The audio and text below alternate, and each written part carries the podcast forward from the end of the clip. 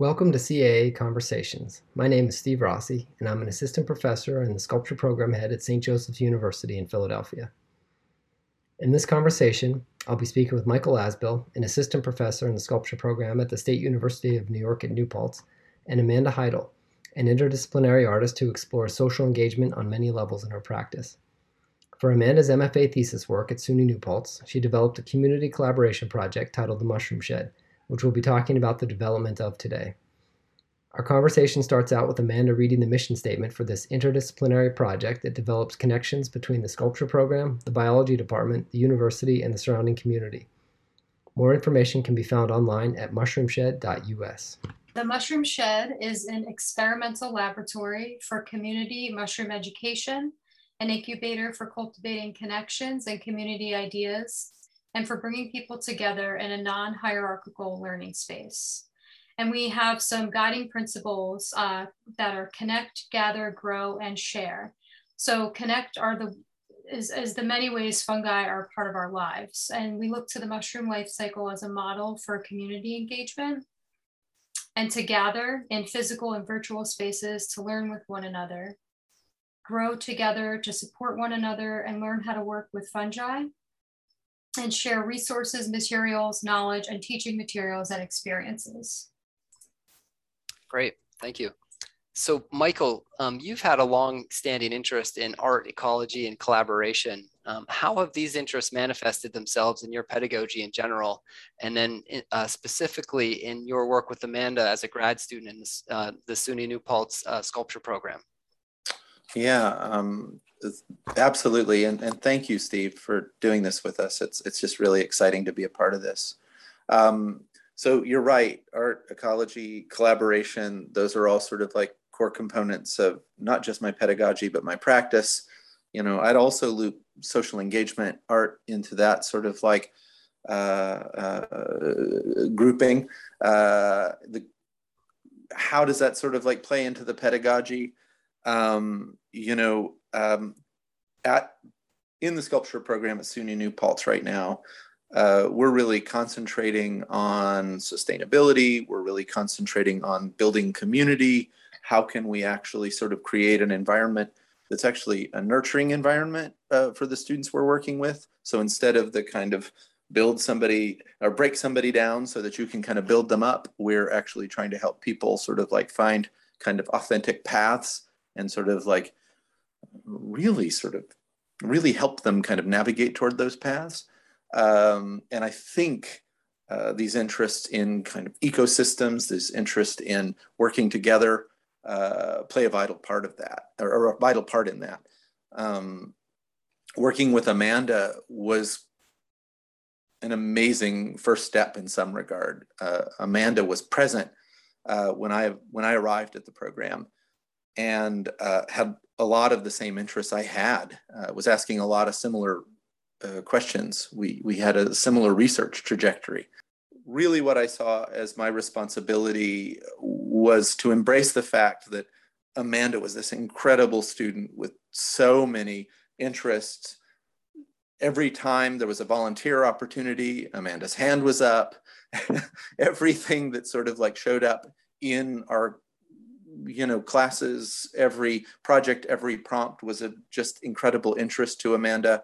Um, my job in some ways was to help guide amanda toward uh, a more sort of you know substantial project that could be then really engaged in fully uh, an easy task. Amanda amanda is such a doer. Uh, it was kind of a matter of stepping back uh, and then offering uh, tons of encouragement. I'll mm-hmm. go with that. Yeah, yeah. yeah. And so, um, Amanda, do you want to sort of give us like a kind of a brief um, outline or framework of your your um, MFA thesis project, uh, the Mushroom Shed, just sort of the different kind of interdisciplinary collaborations that you um, started to undertake? Sure. So um, yeah, there was the the collaborations with uh, the school. So connecting with uh, the biology department uh, to actually learn how to cultivate mushrooms was a huge part of this project. There was also the community engagement which was really a need to cultivate connections within the community and local businesses and organizations. So I actually spent like the majority of my time out in the community, like not in my studio at all, um, having meetings with people. I feel like I, I, you know, I did like a whole year of just meeting with people.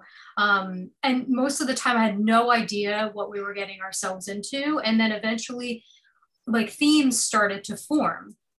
Um, and so it was about from the beginning creating spaces for dialogue within the businesses and the um, the organizations and the foundations that I was working with within the community in an effort to create a larger dialogue with the the, the public. So um, I was meeting with people to really understand the issues um, and maybe come up with solutions together. So that was not planned from my point of view. It was really like meant to be an emerging process. Mm-hmm. Um, and then there was the material exploration aspect. I love working with different materials. Uh, there's just something that really gets me going about um, exploring materials and finding all different purposes uh, for using them. So um, I was wanting to, I was looking for places where there was abundance of materials within the community and trying to reuse them to create something useful. So there was the material aspect of the project that was actually really important. And it's still really important in the project because we continue to use, uh, you know, materials that are otherwise ending up in a landfill to create our, you know, mushroom kits or mushroom projects within for the community. Mm-hmm. And then there was the social uh, practice aspect of involving the community in every step of the process. And then there was trying to untangle myself from the project, uh, which was a big part of this um, to uh, not allow, not it to be all tangled up with me, but really allow more of like the community to lead the project. Mm. And then of course, during, that's kind of like where you are right now with the project, right? Yeah. Um, so I kind of left my thesis project. That was how I was leaving it with how do I untangle myself? And mm-hmm. it's still been a process which has been extremely interesting. And um, uh, I think that we're getting closer. So that that has been really cool. And mm-hmm. um, and then there of course was like the thesis show um, and the we did a mushroom festival uh, as part of the thesis. Mm-hmm. And and now um, I also see there the the main points of the project are also the functionality of the project. So like the funding streams and communication strategies for not only just working with internal internally with our small group, but also with the larger community. Mm-hmm. And so, so within the, with, um, so you were creating this sort of community, um, a, a, a, shed to house um, uh, the growing of mushrooms that was sort of accessible to the larger um, the larger community. And so within the kind of the growing of the mushrooms, um, you had the, the, different ways that uh, uh, the, the people could experience this project. And so for like right around the t- time that your thesis project was happening, you you had the um, the on-site festival, which the community was invited to, and you had a lot of um, different um, businesses sort of donating materials and also creating um, or using using mushrooms in different recipes that they that they were making. And then you had the museum exhibition component too and we'll talk about that a little bit more but i just wanted to kind of outline those various um, aspects of kind of what the project encompassed. Um, and so i was curious um, amanda from your perspective and then michael from your perspective like how did how did you guys like amanda how did you choose um, which organizations or which individuals to kind of network to in the community and how like how did you sort of um, sift through all of the different possibilities that were there? And like how did you start those conversations it was pretty organic. Um, it was kind of like going to one person, and then one person would say, you know, you should talk to this person. And then I would go and talk to that person, and then mm-hmm. that person would lead me to another person. And mm-hmm. so it very much, um, like, you know, to use mushroom terms, mycelial. Mm. Um, it was very much like a like a mycelium growing. Uh, mm. It was like you know spores connecting. Each person was a spore connecting one to another, and then creating this thread that you know came throughout the community mm-hmm. um, to form the project. Mm-hmm. it's interesting and I, I really like how you you framed like your interest in materials as sort of something that um, that, that got this project started because I, I, feel like that's a very sculptural connection even though you're talking a lot about community engagement there's still this sort of you're making something and in this case you're making the, the um, conditions that would allow mushrooms to uh, to grow properly mm-hmm. um, and so it's just interesting to see that from a like uh, within the framework of like a sculpture uh, tradition right there Amanda, for like the initial interest in like mushrooms, like how did you sort of settle on that? That was also uh, a whirlwind of different different scenarios that kind of just happened. I was really interested in fermentation, and so I was trying all these different things. And I remember Michael being like, "I feel like you got to find one thing." um like it'll just it will just be helpful it'll ground you because i was all over the place there was like stuff fermenting in my uh in my studio. I was like collecting all these bagels. I was grinding the bagels up and um, rebaking them into bread. I was doing all this stuff. And um, and then there was a few things. Um, I was at the time doing a I was like doing a protest where I was only eating uh, food from uh, within like a certain amount of miles from where I was. And at the time I was also vegan. So there wasn't really many options um, for me to you know find local uh, sustainable uh, meat alternatives and someone was like have you ever tried mushrooms and i was like actually i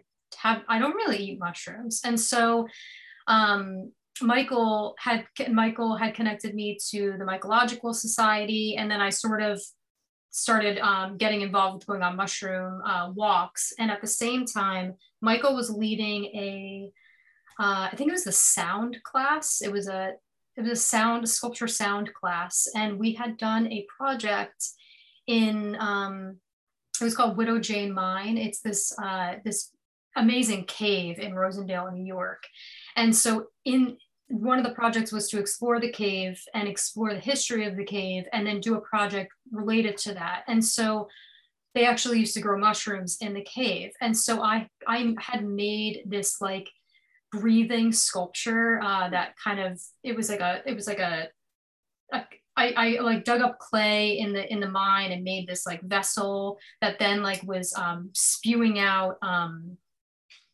we filled it with water i forget exactly what was happening with it but it was like a breathing machine and mm. mushrooms were supposed to be growing in the um, ceramic uh, in the ceramic vessel so that it would be like a living breathing sculpture but the mushrooms didn't get there in time. So I ended up just actually growing the mushrooms in my apartment. And I got really, you know, I was then I was like very up close and personal with these mushrooms. And I was like, this is amazing. These mm. things are amazing. I mm. I did not grow up eating mushrooms really. I didn't have like exposure to mushrooms. So I was like, this is incredible. I would like go and harvest them from my closet. I think I was like growing them, hanging them from the closet. Interesting. And so yeah. Interesting. Um, so Michael, is that is that sort of how you remember your kind of initial exposure to to Amanda's um, Mushroom Shed project? Yeah, absolutely. Um, there's some really interesting stuff there. I would love to go back to. I think you can see just how sort of miraculously Amanda's mind works and how she sort of moves through so gracefully through this landscape of all of these things that she wants to think about and talk about and work with. Um, you know, it was I, I kind of want to underscore the fact that I think my job here uh, was a support job. Um, I was there to sort of like, you know, hear Amanda when it's like, boy, I've got like these 15 things going on. I don't know how to kind of move forward through all of this, you know? And it's like, well, how do we map this? How do we how do we frame this out so you can kind of like see it all in front of you? Mm-hmm. And of course, Amanda adapted by getting four by eight sheets of plywood and kind of hauling them into the studio and marking this stuff all up with pictures and plotting it all out and mm-hmm. calling it these kind of like obstacle maps mm. uh, of a sort and and mm-hmm. and you know, really kind of uh, doing such a marvelous job figuring out like what is the trajectory through the projects that I'm participating in. Mm-hmm. Um, the other thing that I wanted to return to here for a moment um, was the fact that uh, Amanda was again sort of like reaching out and exploring all of these different areas. Amanda referenced the fact that I was kind of like, well, I think maybe we have to find something here you can really sink your teeth into. Mm-hmm um, as wonderful as all of these different experiments are and as important and as exciting as they all are you know i have a funny feeling if you kind of like find something that you can really sort of settle on you know it's going to expand in front of you Yeah. it's really going to unfold and i think that's what happened with the mushrooms and Yeah. i'm a forager so i was able to also offer some mushroom walks uh, at this time as well we were Oh, able cool. to go out into the woods and you know see what was growing there and uh, um, you know think about what could be found in the natural environment but i didn't have the skills uh, to help amanda grow these mushrooms you know that wasn't my that wasn't my background Mm-hmm. Right, right. Yeah, Um, forage, foraging them and then cultivating them, two different skill sets. totally different worlds Yeah, not yeah. the same thing at Yeah. all although we made some efforts you know we tried to do some things but they kept drying out. Yeah. and so my memory is that a, a logical next step was to then sort of like seek out somebody who could actually help make that happen. Um, you know uh, or one logical step. There were many Mhm. steps that were happening kind of simultaneously. Mhm, uh, but you know that might have for example that, that was for example one logical step mhm. uh, and that's where Amanda was doing such a wonderful job looking out to other departments in the school, you know, starting to build bridges Mhm. um, to programs like biology uh, and really um, building a network uh, like I had never seen another student build a network. yeah. Um, I also want to acknowledge that um, within the context uh, of a program like what the one we have at SUNY New Paltz, New Paltz, which is uh, very much built around a pretty sort of traditional framework of sculpture, printing, uh, and printmaking, uh, painting, mhm, you know, uh, photography. Yeah. there wasn't- individual disciplines. Exactly. There wasn't Yeah. a lot of space for something like social engagement art at that moment. Yeah. And so I think maybe some support was necessary in that way as well. Yeah. Somebody to tell you like, oh no, you're I think you're down going down exactly the right path Mhm. and you should stick with it. Yeah. And that and there were other faculty who supported that uh, as well. Matthew Friday, Emily Puthoff, Andrea Frank, and again, Amanda was just so good at getting out there and making contacts with all of those people Yeah. and pushing her fought project forward. it's it's interesting to hear too how uh, Michael, as your role as um, sort of a thesis advisor, um, you're you really sort of help to um, get it's like Amanda did a, a really fabulous job doing extensive research in a lot of different areas, and your and your role was really to help kind of narrow that research down and, and to sort of focus that effort in a way. So that's just Yeah. sort of an- interesting to hear about. Narrow it so that it could open again. Yeah. you know i just yeah. want to make that point um, i think i think what was what was exciting to me is that i knew the minute that amanda sort of like committed to one kind of like pursuit it would just un- unfold in, Mhm. in, in front of her now i'm not saying oh i know everything and you know amanda Yeah, was just yeah. waiting for me to help her discover no I, I I- i think i just trusted that that might be the case because amanda was just so good Yeah. at getting out there and, and doing extensive and extensive and expansive research. Yeah. So we'll go on to the, uh, we'll talk about the collaborations in a second, but I, I wanted to just back up a, a little bit more and, um, and Amanda, give you a chance to talk about some of those like early um, unsuccessful efforts in terms of like material uh, exploration that you went through. Um, and we listed here uh, bagels, peach, peach pits, coffee grounds, restaurant food scraps. And so like my initial exposure to your project was as the, uh, I was working at the time as the instructional support technician and so thinking about like how to how to grow um, fungus in the sculpture studio was was definitely not something that I had any experience with.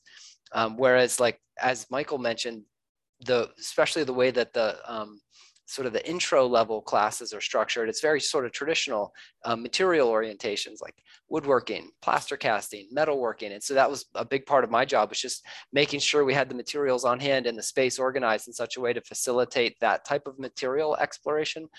But you you are sort of taking your material exploration in a completely different direction, which is just really interesting to see um, the kind of the the offshoots of that too. Do you want to talk a little bit about like anything that's kind of stood out as as maybe a spectac- spectacular failure, or or just what, something where you were kind of like, huh, I'm not quite sure if I'm going to be able to get this thing to work, or or kind of like where kind of anything that stands out from that that that initial early research.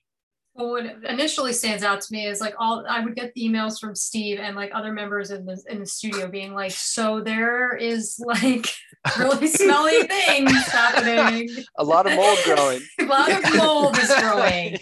Because and I remember specifically, so I actually got really into paper making my first year um, at SUNY. And so originally I was actually collecting all these materials and like casting them into paper and then I was like, why am I making paper? And then so, um, and then I realized I wanted to do more with these with these like scraps that I was sort of um, collecting, and it started with the restaurant food scraps. So I had collected um, from a local restaurant um, all of their compost, and so I started fermenting their compost um, with no real intention. I had no idea where I was going with it, but I started, you know, fermenting the compost and then i you know i realized that was when i initially realized that there was like a major composting obstacle within the, the town of new paltz mm. because it was he had no way of composting anything and then later on i learned that like mostly none of the businesses had a mm. compost system interesting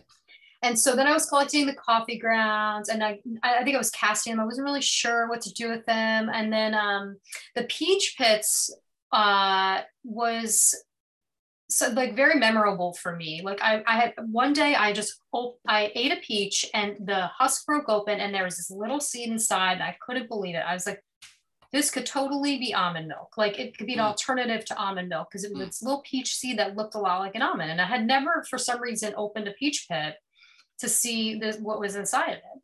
And so then, you know, I went to the um, the local orchards and I collected all their peach pits and I had like bags and bags of peach pits. And then I realized, okay, so I could really work with um, these different businesses because they clearly want to get rid of they, they need they need an outlet to you know get rid of their materials mm-hmm. so um, i started breaking over these peach pits and i would make peach seed milk um, and so then I did this, you know, a performance where I made um, peach seed yogurt. And so we we kind of and then but then I realized, you know, there were so many things that weren't working with the peach. Apparently, it's like not good for you to mm, right.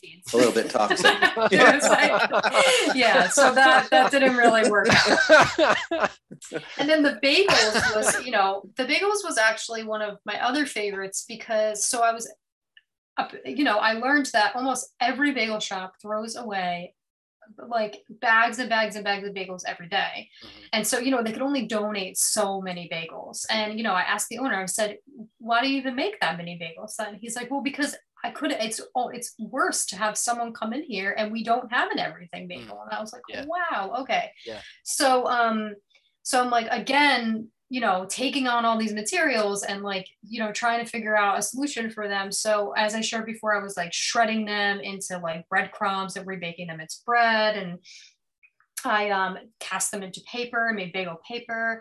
Um, and then we tried, and then we realized, okay, the coffee grounds, and then there was also spent beer grains. So the coffee grounds, the beer grains could actually be used to grow mushrooms. So it was that was kind of where everything started to come together. Hmm. Yeah. Um, and at the same time, we started, we actually wanted to see if bagels would work. So it was like a mission of mine to like try and find the mushrooms to grow on the bagels. Yeah. I really wanted this to happen. Yeah. I've later learned that there's yeast in the bagels which compete with the fungi, oh, and and so they cannot grow on bagels. Yeah, so, it's not just um, good art; it's kind of like good science. Yeah, you know? yeah. Here, here's here's here's uh, Amanda just kind of experimenting and experimenting and experimenting and experimenting. Yeah, and learn with learning. really good reasons to do that experimentation. Yeah, right. Yeah. It's like, oh yeah, bagels, grain you know right. why not? Let's put it out there. Let's yeah. make a slurry. Let's see what grows. Yep. Mm-hmm. and and yeah and also that idea of trying to like just reduce reuse and recycle as much yep. as possible you know try, try to grow something new on, a, on a, a, material that would be typically seen as a waste material at that point. Yeah. Right. Right. Um, so I'll, I'll list out the various uh, collaborations that you started with and i think it's interesting to kind of um, break down each one to just sort of see how those how things initially develop. Um, let's see. So uh, uh, collaborations occurred um, in this project between the SUNY New Paltz Sculpture Program and uh, the biology department, the graphic design program, um, Mid, the Mid Hudson Mycological Society, the Huguenot Historical Society, the Grilled Cheese Shop, the Village Pizza, Bacchus Restaurant and Pub, Ulster County Community College, and the Reformed Church of New Paltz. And I'm sure there's a couple in there that that didn't that I didn't list too. Yeah, like the bagel shop and the daily grind and yeah, yeah, yeah, yeah. Yep. And so it's interesting from a perspective of like interdisciplinary collaboration and like sculpture in the expanded field to, to see all the different ways that you um, kind of were branching out here. And, and I love that parallel, that metaphor that you that you uh, linked it to of sort of the way that mycelium grows too. It's like such an interesting like parallel to the process of how a mushroom grows as well as to how the creative process uh, can evolve. Um, so if we were to just start with like the biology department like growing the mushrooms on campus like that because that's like a, an interesting connection right there between an art department and and uh, uh, the uh, biology department um, which doesn't doesn't often happen uh, in an institutional perspective um, or, or setting. So it's so what was that kind of like to just initially be able to kind of like reach out to people on campus? Did you did you come up against resistance? Were people super um, engaged right off the off the bat? Like what was that like? Um, well with the biology department so you know i as michael shared before like we needed to find someone that could actually knew how to cultivate mushrooms. And i wanted to work with someone pretty in depth because i really i really wanted to understand how to do this and so i just googled uh, uh, biology department or mycology SUNY New Paltz. And this professor in the biology department named ha- Dr. Hon Ho came up. And so I reached out to him and said, you know, I'm a sculpture student. I'm looking to start this project. I've been gathering the coffee grounds and the beer grains and the bagels, and I'm wondering if you could help me learn how to grow out uh, mushrooms on these materials. And so he said, Sure, you can come to my office and we'll talk about it. And when I went there, he said, no one none of my students ever want to learn about mushrooms and he mm. i went in his um, office and in his um, his lab and there's just like fruiting blocks of mushrooms mm. everywhere so he was like wow. clearly a mushroom person and wow. So he was very interested in the fact that i wanted to learn how to grow mushrooms i think that he didn't realize he was going to have to like help me a lot more than i needed Than you know i because in yeah. the beginning he was kind of like okay just go do your thing and i was like okay. And so he, you know, I watched some YouTube videos and he did help me, you know, a good amount, but he saw me kind of failing a lot. Like mold yeah. would grow and yeah. like everything would get contaminated. And then finally, I was like, Hon, I think I need your help. And so we set up a weekly meeting mm. and we would go into the lab together. And he actually like really taught me how to do things in a sterile way, mm. how oh, to we learned he taught me how to clone mushrooms which is actually taking a little piece of uh, the mushroom fruit body which is you know what you see above ground mm-hmm. and um, put it into a petri dish and from that mycelium starts to grow and then you hmm. introduce that to the substrate which in oh. this case was the beer grains and the coffee grounds to huh. grow out something called spawn Mm-hmm. which is the mycelium running all throughout the uh, the substrate or materials. Mm-hmm. And so then we would inoculate a larger amount of um, substrate, which mm-hmm. would, you know, in turn fruit mushrooms. So mm. he was really influential in the project. Interesting. And and you were growing them in a refrigerator in the biology lab, I seem to remember. Was that correct? I had this like miraculous experience. Being in the biology department was like, I mean, one of my favorite highlights of graduate school. It was mm. so much fun. It was like free range of just like running around this lab and no one was ever in there. And so mm. they let me take over an entire giant fridge. Mm. It was a huge fridge. And yeah. so, um, and then upstairs there was there's something called it's called an autoclave and it's this it's this big machine that you you know put materials into and it sterilizes materials hmm. um, mm. so it's it's not often that people have access to something like this mm-hmm. and so i would go up there and all of a sudden everybody would be like oh it smells like beer and, and coffee and I'd be like running through the classroom with a cart yeah. filled and yeah. like it was just so fun. They were very open and welcoming to like me doing whatever I wanted in there. They let me yeah. borrow equipment so, and everything. Yeah, it's so Could I interject there again for a yeah. moment too? I, I just want to acknowledge like one of one of the things uh, that I think is so interesting here is that I see Amanda as just a person who's like full hands on, just hands in the stuff. We described her studio a moment ago, all the sort of like growing experiments, you know. And so a lot of those initial efforts that Amanda talked about of trying to grow mushrooms in the lab before before Hon really sort of like stepped in and says, okay, no, no, we have to sort of like sterilize some of this stuff mm-hmm. was really just kind of that full hands-on, yeah, hands-in yeah. kind of yeah. approach. And it, it, you know, it, it sort of like speaks to the kind of intrepid spirit uh, that we have working here, but then how kind of wonderful it is that, you know, refining this process, you know, sort of allowed it to kind of unfold to the next level. So cool.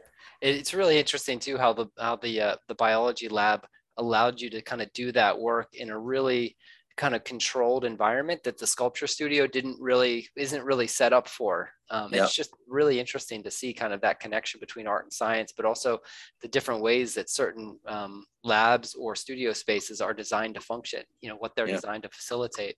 Amanda you did a lecture at the mid-hudson mycological society and that sort of led to a number of different um, avenues, um, some of them related to the mycological community, and then some of them right back to SUNY New Paltz as well.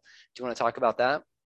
Yes. So um, that lecture in particular was really like the the moment where everything became more about everyone else taking ownership with, of the project.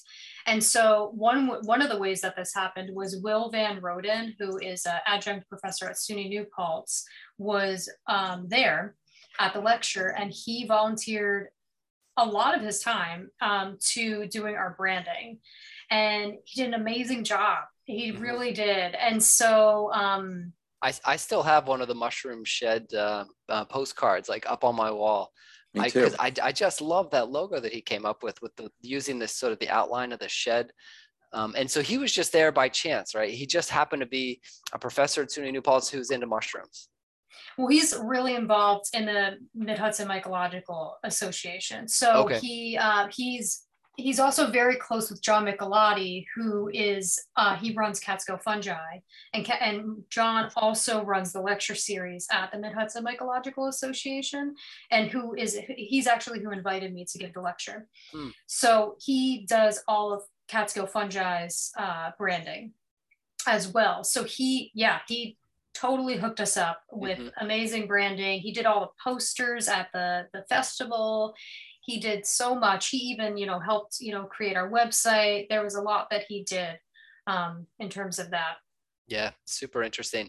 And then there was, um, you reached out to the planning board at, um, um, on of the town of SUNY New Paltz, as well as for the uh, the Huguenot Historical Society, about um, situating the the shed, the physical shed itself, um, somewhere in the town, right? Because you you wanted so you were looking for kind of an off-campus venue to to allow that outreach to be even more substantial. And um, do you guys want to talk a little bit about how the kind of some of those initial planning meeting setbacks um, occurred, and then like kind of how you decided to kind of persevere through them? Because I feel like a lot, a lot of people might have stopped right at that first stage. Like you go to the planning meeting, the town shoots it down for one reason or another, and you're kind of like, oh, I guess that's it then. But you you guys kind of kept like uh, like from Michael from your role as a mentor and then Amanda your role, um, kind of just persevering through this. Like you you sort of figured out the strategies around um, the the questions or the obstacles that were kind of placed in your way. Yeah, and Amanda, just quickly, did did did you do the Hudson uh, Valley Mycological Society lecture before uh, you approached um, the sort of like town board and the Huguenot Huguenot Society? It was after. Um, That's what I um, thought. Yeah, it was after yeah. because I remember there already being um, a drawing of the shed of what it would need to look like.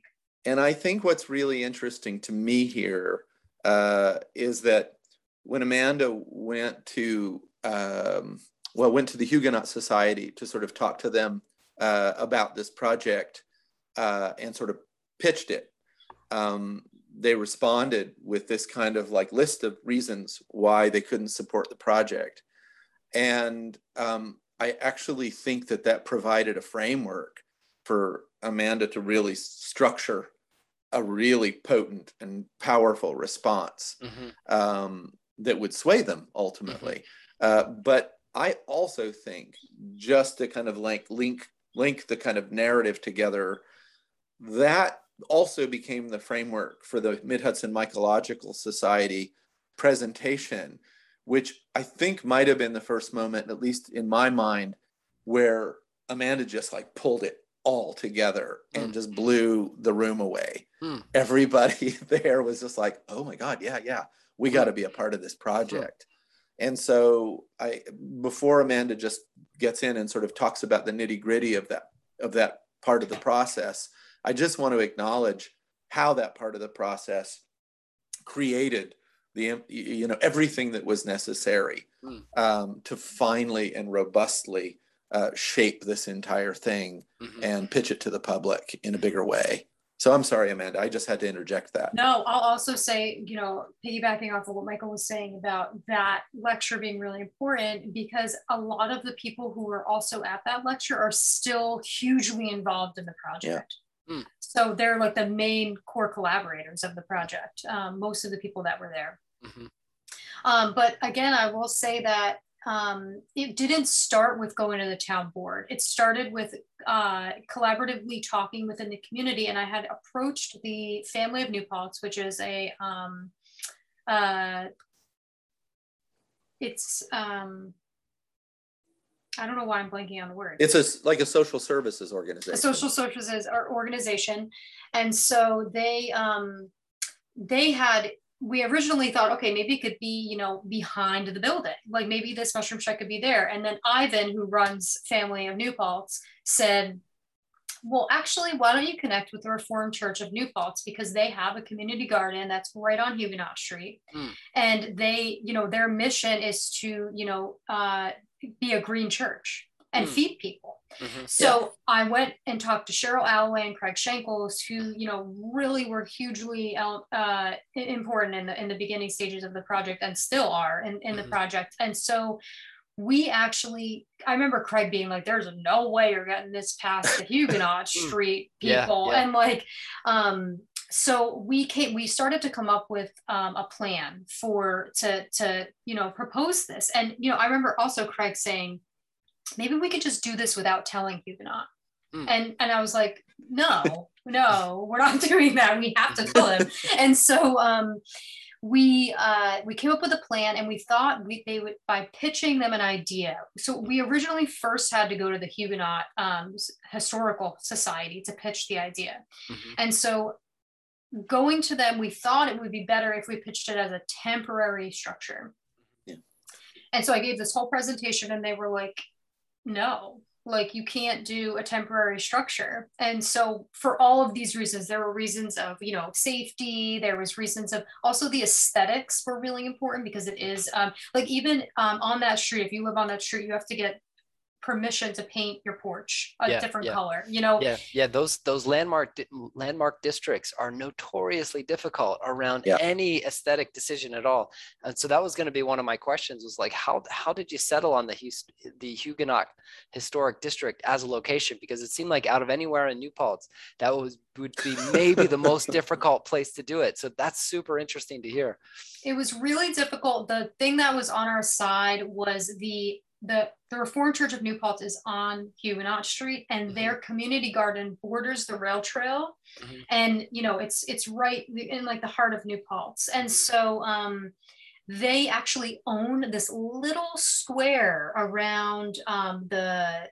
It's like you know not far from like the division of where Huguenot now owns that part of the land, and so we were able actually able to say hey we got the pastor involved and that mm. got the approval from the church and so mm. the church saying you know this is something we really are behind and we really want to do this and so mm-hmm. yeah yeah it was That's pitched as almost like as an extension of yeah. this church project yeah. so that yeah. that helps it That's did help a lot. And so, one of the requirements of Huguenot Street, when I gave that presentation with the temporary structure, they said you know, we're not really into it being temporary, but it also can't be permanent. Mm-hmm. And um, it needs to tie into the history of the street. Mm-hmm. And so I was like, okay, so I, I, get that. I totally understand why these things are important. So I started to get, um, I started to go on tours of the street. I went to the, there's a library on Huguenot Street that I went to. Um, I started to research the history of the street. And, you know, I, became fascinated by the Dutch architecture. Mhm. And so um, there was also elements of the street, like there was once, one of the houses was once like a community general store at one point. Mhm. Um, and so then eventually there was this shed that no one ever talked about that was like kind of hidden. And so finally I asked one of the tour guides, like, what is that shed over there? And they were like, oh, that thing, you know, it was just a community space for the for people the community to smoke their meat at one point and i was like Oh, oh, my god that's it Yeah. so so we were like oh mushrooms smoking meat like the community you know it's it's a, a community's hub space. And Mhm. so it was built in the 1700s they did some updates in the 1800s but we actually went back um, and created plans uh, to create a structure that was almost identical to the smokehouse. It has a lot of different features um, you know a slanted roof and things like that. And um, there was also at SUNY New Paltz, some one of the people on the board of the town um, was this man named Tom Olson, who also worked at SUNY New Paltz. And so I got a meeting with him and asked him if he could help me create a plan for Huguenot Street that would actually pass. Hmm. And so he said, you know, there actually is a structure that another artist had created on Huguenot Street that is temporary and also not permanent. And they pitched it as a 10 year a 10 year project. Mhm. So I think if you pitched it that way, they might approve it. Yeah. Yep. So I went back to them with this new project idea, and you know, I, ha- I checked all the boxes that they asked to check, and so they were like, okay. And so cool. they were like, now you have to go to the town board, and there has to be a public hearing, and you need to make sure that the, the public's okay with this. Yeah, and yeah. um, so Michael and I went to the public hearing, and um, you know, it got passed. Yeah. And then there was also the aspect of the the building uh, zoning uh, group uh, for the town hall.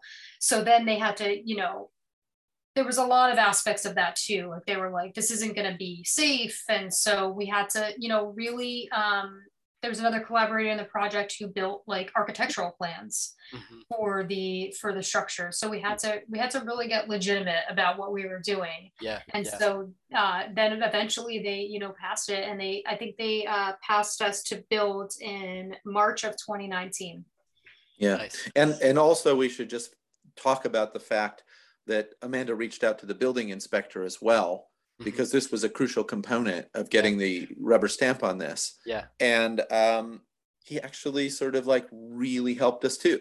Oh, You nice. know, he really went out of his way. It wasn't just like he was there to kind of enforce rules. He's like, okay, well, if you're going to do this, you need to do this. If you're going to do Mhm. this, you should probably, and really kind of guided Amanda Yeah. through the process. It's So pretty I, cool. I, yeah, it's super cool, and and it's interesting too, Michael, how like as a as a mentor, you you uh, you and Amanda went together to the zoning board meeting.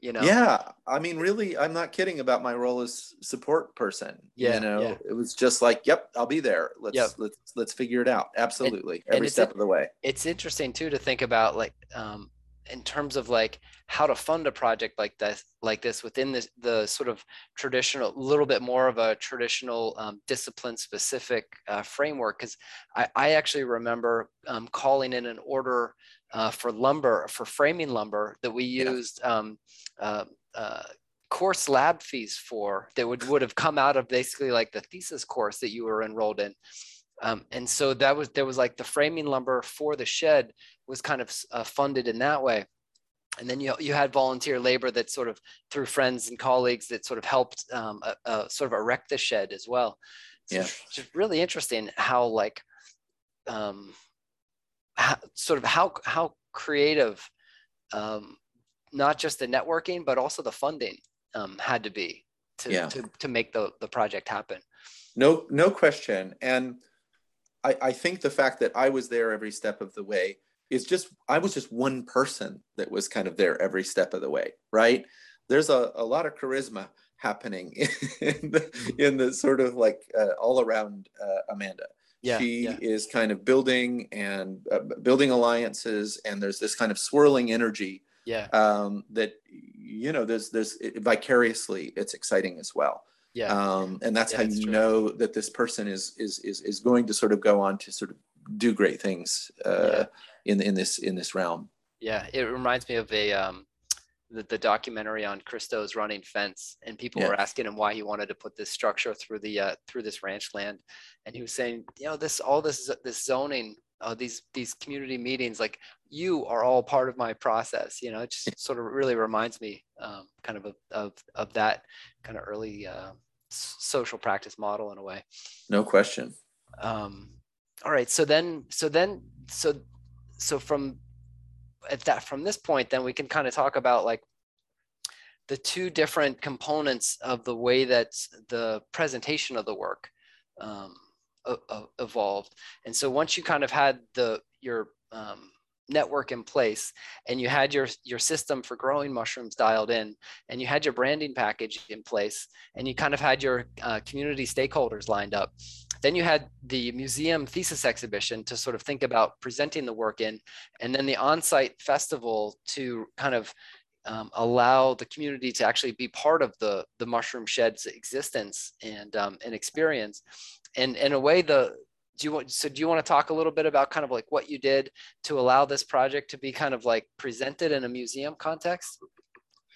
Yeah well you know michael and i had gone through many different and i had also a team of advisors um, this first, as my thesis advisors uh, and we went through so many different scenarios of how this could play out in the museum um, but what was so important was to show the, like we talked about before, like the different spores, the different people involved, and the network or the mycelial growth that had happened within the community. And so the only way to do that was in real time. Like we tried so many other ways to make that happen. It just felt like stiff and wasn't working. And so mm. I felt really strong that it needed to be in real time. Mm. So the festival was actually you know the plan for the thesis project mm-hmm. um, and then thesis started to come around and we realized okay you know something does need to like be in the museum i don't really remember how it became this like very elaborate thing that we ended up doing in the museum um, but one way to connect the museum to the festival was to actually work with um, SUNY Ulster Real World Classroom program that Michael had a connection with. That's uh, Sean Nixon, um, I think you used to work with him. Was that something? Mm-hmm. That's right. And um, so we actually, so they, their students actually work with, you know, real projects out in the world, and they created this mushroom map to, so, so it basically was a roadmap of how to walk to from the museum mm-hmm. and to the mushroom shed walk to the festival while you were passing all of the businesses that were oh, actually a cool. part of the cool. project. Yeah, yeah. And so um, we we did a live stream on Facebook that Michael and um, another collaborator, Andrea Frank, actually led people um, through the Facebook Live um, by interviewing them, asking them what was going on at the festival, and this was this was basically streamed directly into the museum. So people, I had we had a big round table uh, with headphones where people could actually listen to what was happening at the mm-hmm. festival. Mm-hmm and so there was also like you know but mushroom books and all all types of things uh, we had mushroom mushroom shed swag there with like bags and stuff that was yeah. that were made for the festival the merch the merch, the merch. Yeah. that was all in the museum and mm-hmm. um so that um and then there, i also did a mushroom tour so I, I know that you came to that steve as well and of course michael was there. And uh, i you know did a presentation or like a lecture uh, in the in the museum about about the project you know a lot about what we've been talking about. And then we actually did the walking tour and we stopped at you know the brewery and had the mushroom beer because the mush for the festival the, the brewery actually did a mushroom beer on tap. Mm-hmm. um, for the mushroom shed. Yeah. And so, and then the uh, the coffee shop had a mushroom coffee and a mushroom yeah. scone, um, all you know there for you know the yeah. mushroom shed festival that was also part of this tour. And so, um, and then ending at the shed. So that was also a part of the museum. Yeah, it was so interesting to see how it wasn't like you were just collecting the waste products from these businesses, but you were also creating this reciprocal relationship with the businesses where they right. wanted to participate in such a way that they were they were incorporating kind of your ingredients into their beer brewing or, yeah. your ingredients into their coffee brewing. It was just so interesting to see kind of this the you know those reciprocal relationships forming. Yeah, Absolutely. it was really special. Yeah. And uh, you know, I I'd love to speak to the the whole sort of like show at the Dorsky. I mean, honestly, the amount of work that uh, had been done to prepare for thesis, you know, outside of the Dorsky was probably about the biggest, you know, most uh, ambitious project anybody had ever seen, you know, as a thesis project. It was just huge. Mm-hmm. Just so many different variables, so many different collaborators. Um, and, you know, I, I, I think probably Amanda and I both felt a little bit like, well, why on earth would you have to sort of like um, do this sort of uh, museum exhibition as well? Mm-hmm. So much is happening yeah. outside that context. And yeah. frankly, this is the type of project that's happening outside of the kind of yeah. gallery museum setting, really on purpose. Yeah, yeah. You know, I mean, this this is the in social engagement art. This is a big part uh, of, of of the way the discipline works, and so mm-hmm. um, I think we both felt a little bit frustrated by that. But, but, but it was almost like a requirement, right? Where it, it was, was, like sort of a box that you had to check, like something needs to be represented in this traditional quote unquote like art display space. You know, That's, meanwhile, meanwhile the festival is going on kind of 20 minutes, uh, a 20 minute walk away on the other side of town. A really lively kind of um, community engaged um, presentation was already happening over there, just not quite in the context that the institution was used to seeing it in. That is that is perfectly framed. That is exactly right. So th- there was some resistance. I'm mm-hmm. not even gonna lie. There was definitely a feeling that maybe that wasn't quite right. That yeah. wasn't servicing the project. Yeah. But I think that the solutions that emerged, you know, uh, this tour, this planned tour, this pamphlet for the plan tour, this mm-hmm. live stream, they were all really interesting ways of making an even an even more inclusive environment mm-hmm. using the institution to make it even more inclusive. Yeah. How spectacular. Yeah and i thought it was really fascinating how a lot of the questions around uh, collaboration and authorship kind of came to a head when it came time to decide uh, whose name would go on the museum label. Right. Uh, do you want do you want to talk about that for a second amanda yeah that i remember having the meeting with the dorsky uh the Dorsky and they were like, no, you can't have all these people on the label. They are not getting their MFA. Mm-hmm. And so, you know, I was really upset about it because I was like, I don't feel like it's fair to put my name on it only. And so, and it also is every, you know, every, like this project couldn't have happened without everyone's involvement. And so, you know, Michael and I talked about it for a while. And then um, you know, I kept going back to the Dorsky and asking him, like, okay, you know, can we talk about this a little bit more?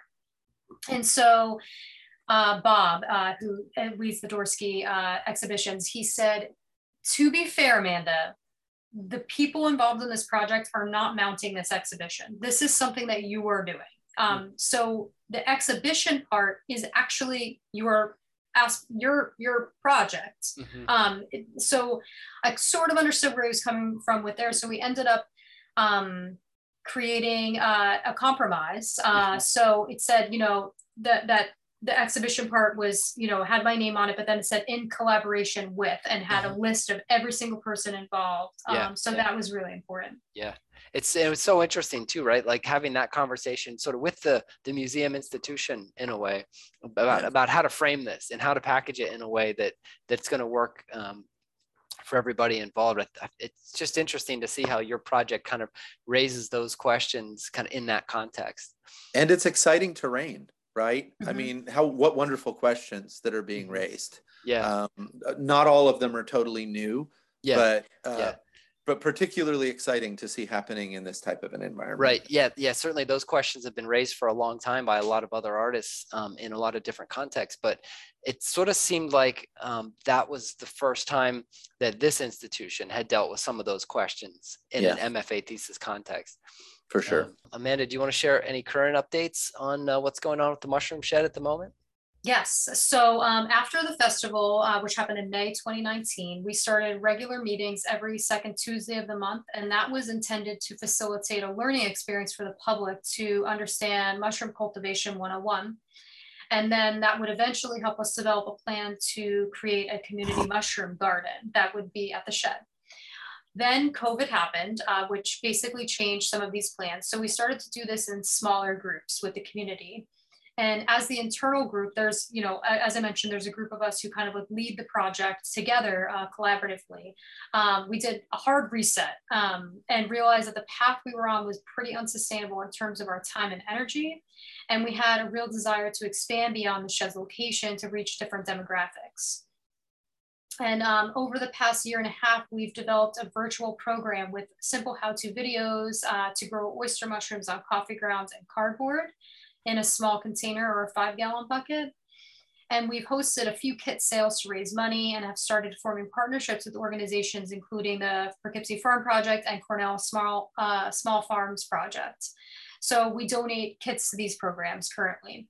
So I want to just thank you both for uh, sharing your participation in this project. Really, really appreciate you guys taking the time to kind of um, go through all the different details and all the different levels of involvement that you that you each had sort of bringing the mushroom shed into fruition. Thank you for featuring this project, Steve. Thank you so much, Steve. This is a pleasure. Thank you.